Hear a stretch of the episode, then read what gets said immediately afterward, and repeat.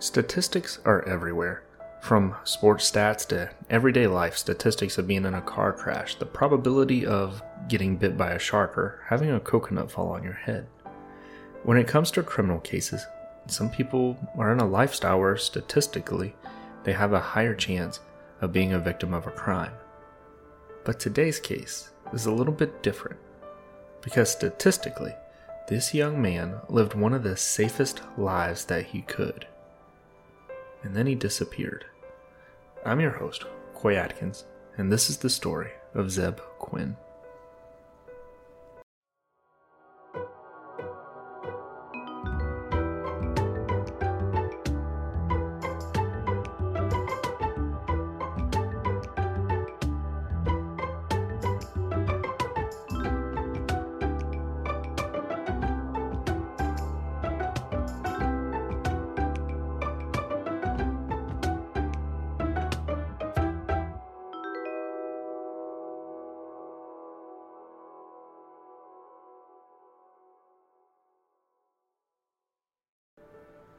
Asheville, North Carolina is a relatively small town in the Blue Ridge Mountains. In the year 2000, the population of Asheville was only a little over 60,000 people, and one of those people was 18 year old Zebb Quinn. Zebb was born May 12, 1981, in Asheville, where he grew up his entire life. Growing up, Zebb was a quiet kid. He had friends through sports that he played, but he was never really close to anyone. He had a learning disability that caused him to have a difficult time in school. While school was difficult for him, he spent a lot of time fishing, which he found peaceful. As he entered high school, like every other teenager, he wanted to fit in. And that's when he found the ROTC program at his school, which is something that he really took to. Towards the end of high school, he also started working part time in the electronics department at Walmart in Asheville. This is where Zebb started to make a few more friends. Sunday, January 2nd, 2000, was a chilly day in Asheville. Christmas had passed and the new year just started. With the new year, Zebb had his eyes on upgrading and getting a little bit newer of a car. So after work, around 9 p.m., he went to look at a car for sale with one of his friends, Robert Jason Owens, who went by Jason. And Jason was also a part time overnight employee at Walmart and the two, when they went to go look at this car, they drove separately. About 15 minutes later, the two stopped at a gas station to buy a couple of sodas. According to Jason, as they continued driving, Zebb flashed his headlights at Jason, signaling for him to pull over. As they pulled over, Zebb told Jason that he'd received a page and he needed to return the call immediately. Zebb had a pager, not a cell phone, so he had to get to a payphone. Jason waited on the side of the road while Zebb went to a nearby payphone. When Zebb returned, something was off. In fact, he was so frantic that he rear ended Jason's truck as he pulled up to it. Zebb told Jason that something came up and he needed to cancel the plan to go check out the car. He told Jason that he would get with him later and he would pay for any of the damages done to his truck. And then he drove off from Jason. Later that night, Zebb's mother, Denise, began worrying about Zebb.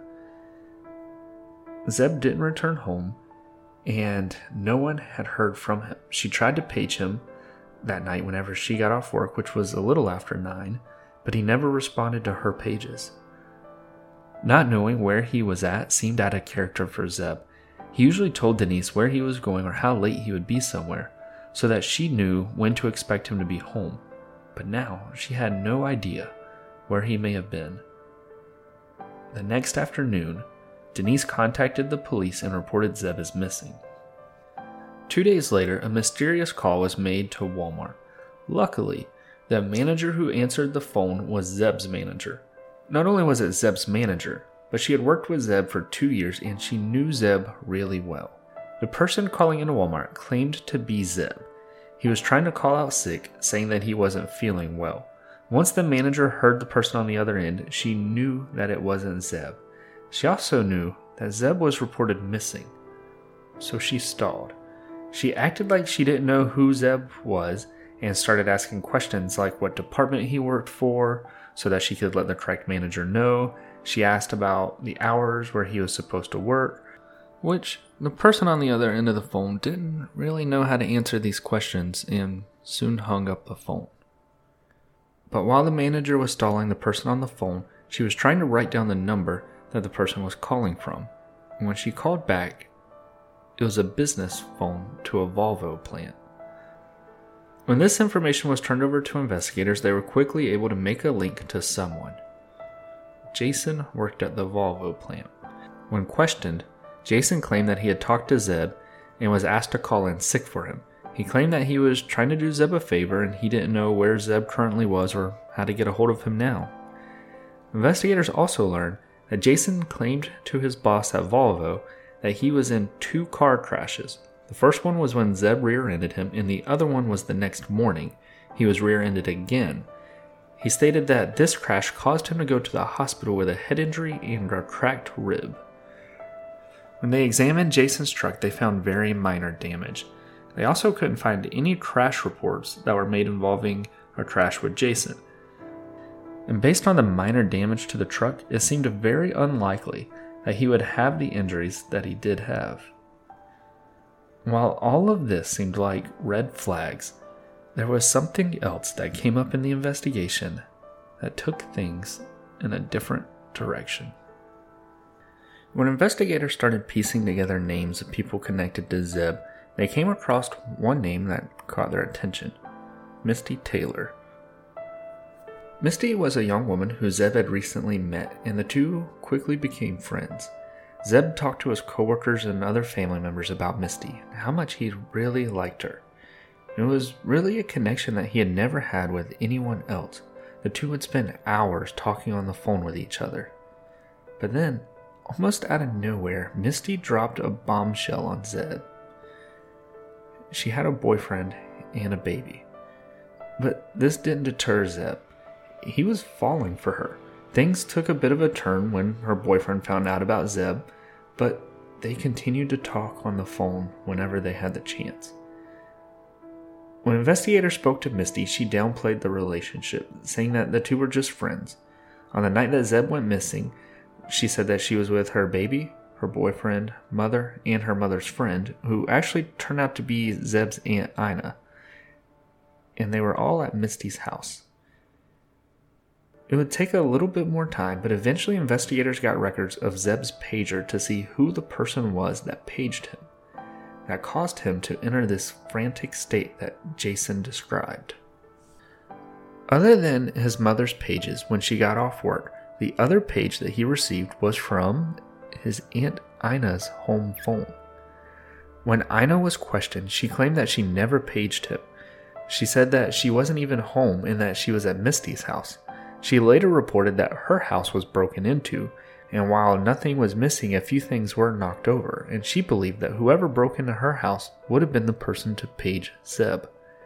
Now, all of this seems really odd. There are no connections between Misty, her boyfriend, and Jason, and they all seem like perfect suspects. The page that came into Zebb's phone was from his aunt, who was with Misty at the time. Everything is just really strange. And it's about to get a lot stranger.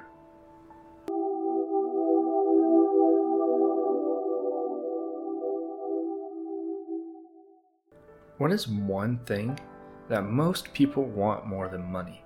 If you guessed time, then you're correct. Time is something that we can't get back and we will always wish we had more of. Grocery shopping takes time. But don't worry, that's where Instacart comes in to help. With Instacart, you can spend that extra time catching up on things that you want, like going to the gym, reading a book, or listening to a podcast while you're reading a book at the gym. Instacart also uses its technology to highlight deals to help you save money. The shoppers pick the freshest produce and even keep your eggs safe. Instacart delivers to your door in as fast as one hour.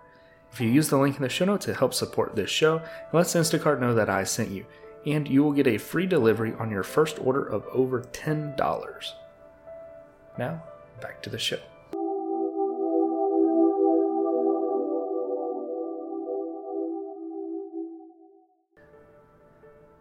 I wouldn't know how to handle having someone close to you go missing without any sort of answers. While it occurs all too often, it's an unnatural thing to be prepared for. Denise was now living in that world. She couldn't sit around and wait all day and night. That would drive anyone crazy.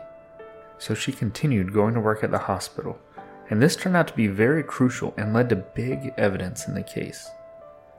On January 14th, almost two weeks after Zebb went missing, one of Denise's coworkers, who also went to high school with Zebb, was on her way into work that night.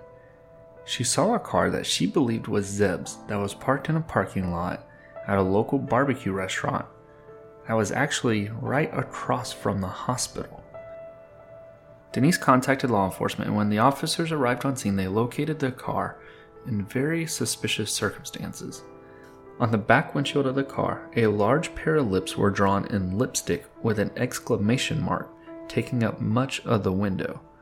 The headlights were left on, the windows were cracked, and there was a black lab puppy that was still alive in the car. The car seemed to have been parked in order to be found. First of all, it's odd that it's right across from where Zebb's mother worked. The lights were left on and a dog left inside. Investigators believe that the dog was left in there so that people would see the dog and call the car in. They began trying to track down where the dog came from because it wasn't Zebb's dog. They went to various vets, breeders, and shelters, and no one had any idea where the dog may have come from. There was also a hotel key that was left in the car.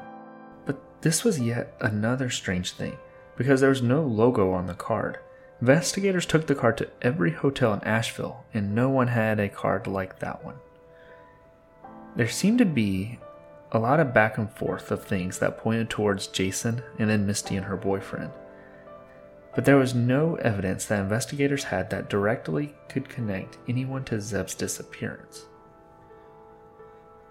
While there wasn't any evidence to connect them to Zebb's case, one of the three was about to do something that would get even more attention put on them.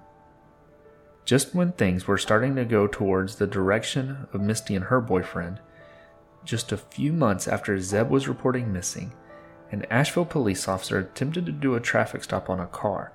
The car began fleeing from the officer. As the officer pursued the car, the driver pointed a handgun out the window and started shooting at the officer. Eventually, the pursuit ended. The driver attempted to get away, but was eventually captured. And it was none other than Robert Jason Owens. Jason was charged with driving while impaired, fleeing, and aggravated assault on law enforcement, and a few other things. He ended up getting sentenced to four years in prison. Investigators were hoping that this would be an opening to Zebb's case, but over the four years, any time that they interviewed him, he would deny knowing anything about Zebb's disappearance, and then he would refuse to talk. Fifteen years went by with no answers as to what happened with Zebb. On March 15, 2015, Cristie Codd and her husband Joseph Codd were reported missing by family members. Cristie had been a contestant on the Food Network show Food Network Star in 2012. The couple were expecting their first child, a girl, and they planned to name her Skylar. CNN reported that one of Cristie's neighbors said that after the family was reported missing, another neighbor went to a dumpster and seemed to be suspiciously throwing things away. Now, I don't know if this means that they were doing it in the middle of the night or if they're throwing stuff away in the dumpster and they keep looking around or what it means, but it was suspicious to the caller. Police responded to the dumpster, where they found trash bags that had items in them that belonged to Cristie and Joseph. And the neighbor that was throwing the items away? Well, he was identified as Robert Jason Owens. A search warrant was then executed on Jason's house. Human remains were found in a wood stove at his residence, which were determined to be Cristie and Joseph's remains. Jason was arrested on three counts of murder and dismembering human remains. Jason later admitted to killing the family, but he claimed that he accidentally ran them over. And not sure how you go from accidentally running someone over to they are in a wood stove at your house, but that was his story. Eventually, in 2017, he took a plea deal in order to avoid the death penalty, and he was sentenced to 60 to 75 years in prison.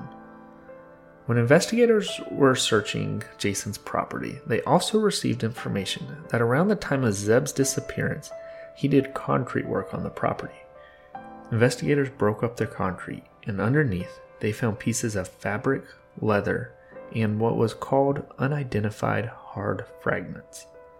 Because Zebb's case is still an open investigation, the investigators have not said exactly what they found but I can only assume that the things found under that concrete were somehow connected to Zebb. Because after Jason took the plea deal for the murder of Cristie, Joseph, and Skylar in April of 2017, in July of 2017, he was charged with first degree murder of Zebb. There hasn't been much released about the evidence that was used in charging him. I'm sure more will be made public after the trial, as of now, in September of 2021, Jason is still awaiting trial for Zebb's murder. And if you're also wondering what happened to the dog that was found in Zebb's car, well, one of the detectives on the case adopted the dog. And this is going to bring us to a conclusion of this episode of Crime Nerds. Thank you for listening.